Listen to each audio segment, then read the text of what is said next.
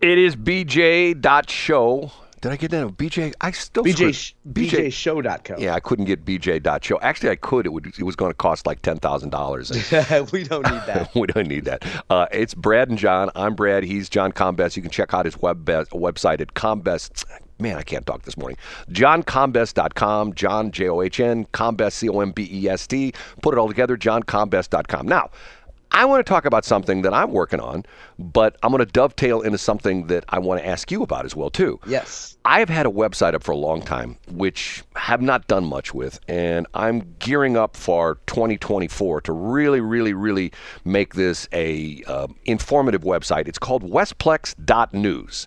Westplex.news. Did you? I've been there and I've heard the I've heard the promos for it on 1071. right. Westplex.news is a news site primarily aimed at the Westplex, meaning the eight uh, big cities of the Westplex: St. Charles, St. Peter's, Weldon Spring, et cetera, et cetera, et cetera. Okay, um, and I have been tweaking it more. And matter of fact, by the beginning of the year, it may go into a major, major, major facelift to really take it into uh, the next level and really have it be a source for news for the Westplex.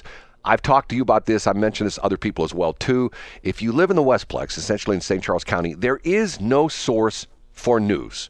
Uh, if you read the Post Dispatch, occasionally there'll be an article in Post Dispatch. There's been quite a few things in the last three or four days about St. Charles County because of the bizarre two shootings that happened, where uh, two people uh, two people were killed by police. One in Lake St. Louis, one in O'Fallon, which happened uh, Sunday night, Monday morning. And the bizarre part of that is, and I don't know if you've seen it or not, I still have not seen how the guy in O'Fallon was killed. The story No, behind I haven't seen any follow up coverage on that. behind the O'Fallon story is apparently the guy shows up at the city hall out there in O'Fallon, right on Main Street, just north of the tracks.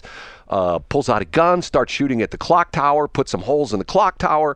Some witnesses saw him get back in his car. They gave a description to the police. They dialed 911. The police saw the car. They chased after him, ended up in a subdivision. Um, and then they said the guy died. And I've never heard how he died. Now, the Lake St. Louis Yeah. one was sort of weird, sort of a strange story. He goes to a park there in Lake St. Louis off a Highway N, fires off his gun. Uh, uh, people complain about there's shots being fired. Police show up to the to the park. Sure enough, there's shell casings in the parking lot. They have an idea of who it might be. They show up at the guy's house. He comes out, got a gun tucked in a waistband, another one in his hand. Police try to talk him out, drop the gun, drop the gun. He starts to bring the gun up. The police tackle him. There's a fight ensued. Uh, they get him on the ground. He fires two more shots. One of the other police officers shoots him. He's dead.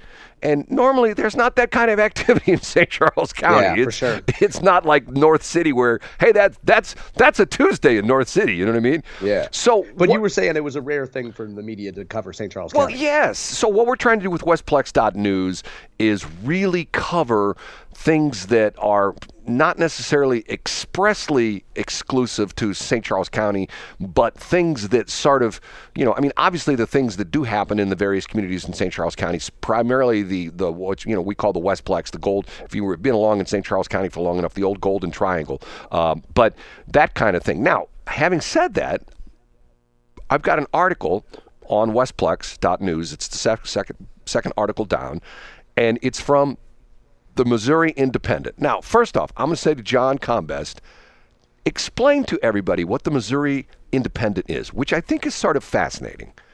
Sure. The Missouri Independent is a progressive blog. So there's it's not a newspaper. They don't produce a print publication, they don't do radio, they don't do television. So it's a progressive blog and it's staffed by mostly former reporters that worked at actual newspapers. So the main editor worked at the Kansas City Star, for example. The number two reporter used to work at the Columbia Daily Tribune. And what they do is they're funded by progressive organizations and they produce content that's largely focused on Missouri state government and then also local government. So it's coming at these it's coming at these um, issues. For example, the, the article that Brad references that you can find at westplex.news, and you could have found it on my website several days ago, is about cannabis workers. Unions are trying to organize cannabis workers. So the Missouri Independent essentially takes a progressive view on these issues, and much like the Associated Press does, and especially did back in its heyday, it syndicates this this uh, all this content, and it allows newspapers, radio stations, television stations to use it on their own properties for free. Yeah, I mean, they as just long as it gives them credit. right. And I have to be honest with you, the journalism is pretty darn good now. It, it is. Yep. and I, I know that they are left leaning because that's who their funder, funding is primarily coming by, but that's not something we haven't seen with like the Post Dispatch. You know what I'm saying? So Yeah, absolutely. And you know, I've talked about this too. I talked about this on this week in Missouri politics. I've written columns expressly about this topic. You can find those columns at missouritimes.com. Just because a just because a content creator is found on a progressive blog doesn't mean that their information is incorrect. And the analogy that I used before is that it's like watching a sports team and looking at the front of the jersey versus the back of the jersey. The front of the jersey might say that they play for the Cardinals, but the na- the back of the jersey might say Molina.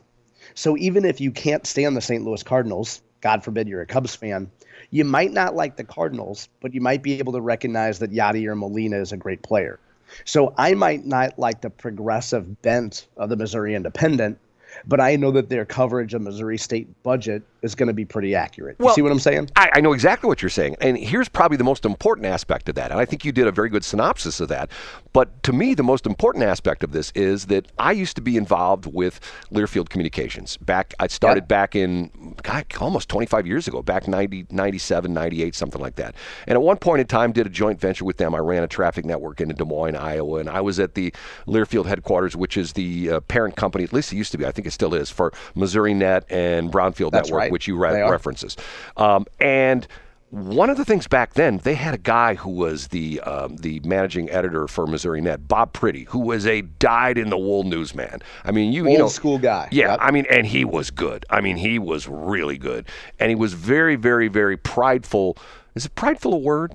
Is that is that It is. Okay, It is. He was It very you're full of pride. It, very it's, it's prideful. A, it's a correct grammatical word. very prideful in the product he turned out, which was really good, in depth journalism studying the state and primarily in the state capital. Okay? Now, back in the day, there were quite a few reporters that were assigned to the Missouri State Capitol. And there were reporters from the Post Dispatch, there were reporters from the Kansas City Star, um, and there were reporters. I think they even had reporters from the Springfield paper.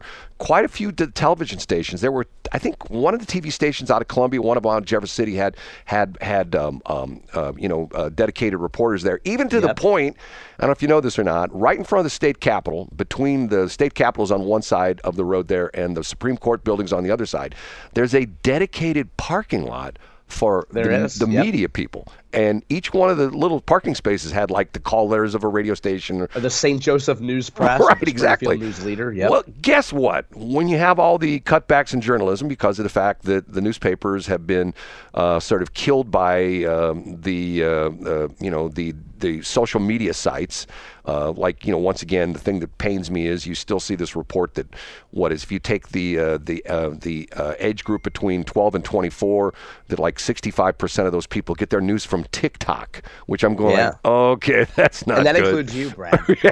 Right. So, long story made short, most of the journalists who used to cover the state are no longer there because of the fact they've had cutbacks with various newspapers and news or, news organizations. So along comes the Missouri Independent.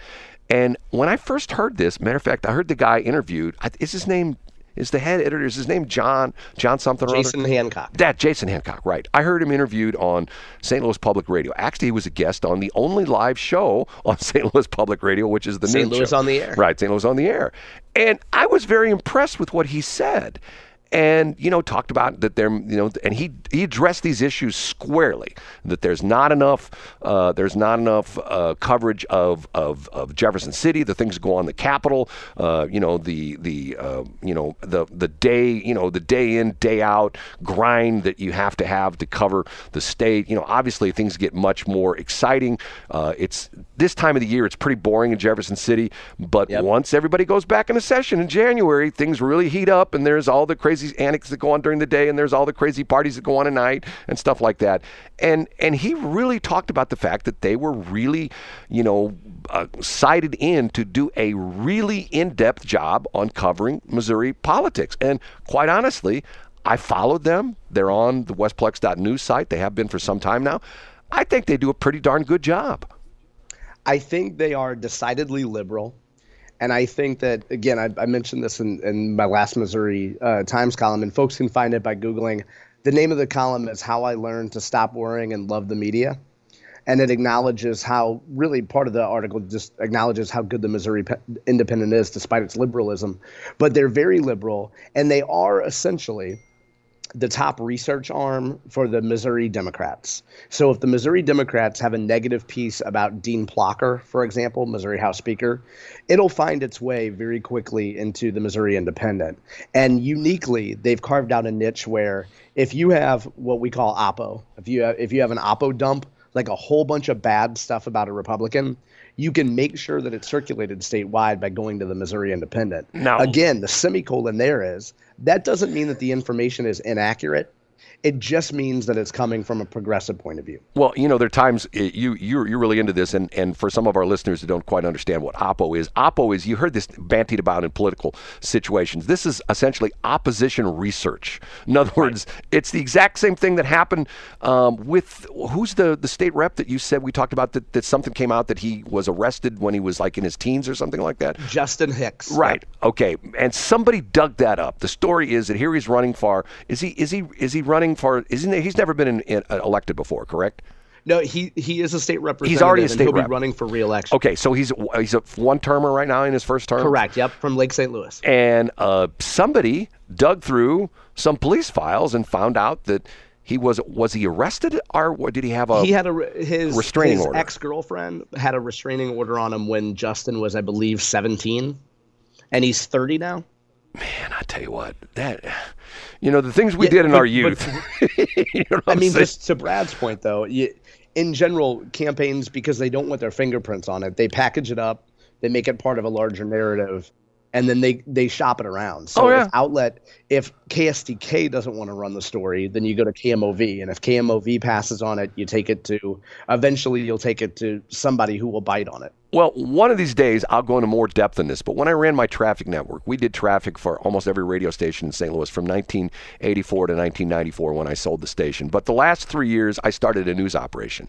And it was a fairly, you know, a fairly in-depth news operation to the point where we had, at one point in time, nine or ten people working for me. Uh, matter of fact, Kevin Killeen, who just who recently retired from the Post Dis- Public not- Information Officer yeah, Kevin well, Killeen. he was at KMOX for a long time. I think 23 years is their number one reporter and an excellent reporter, an excellent writer. He's now working for St. Charles County. He was hired to uh, um, re- replace, uh, I think it's Mary Unger was her name, who retired from uh, the position of uh, essentially the comms person for St. Charles County.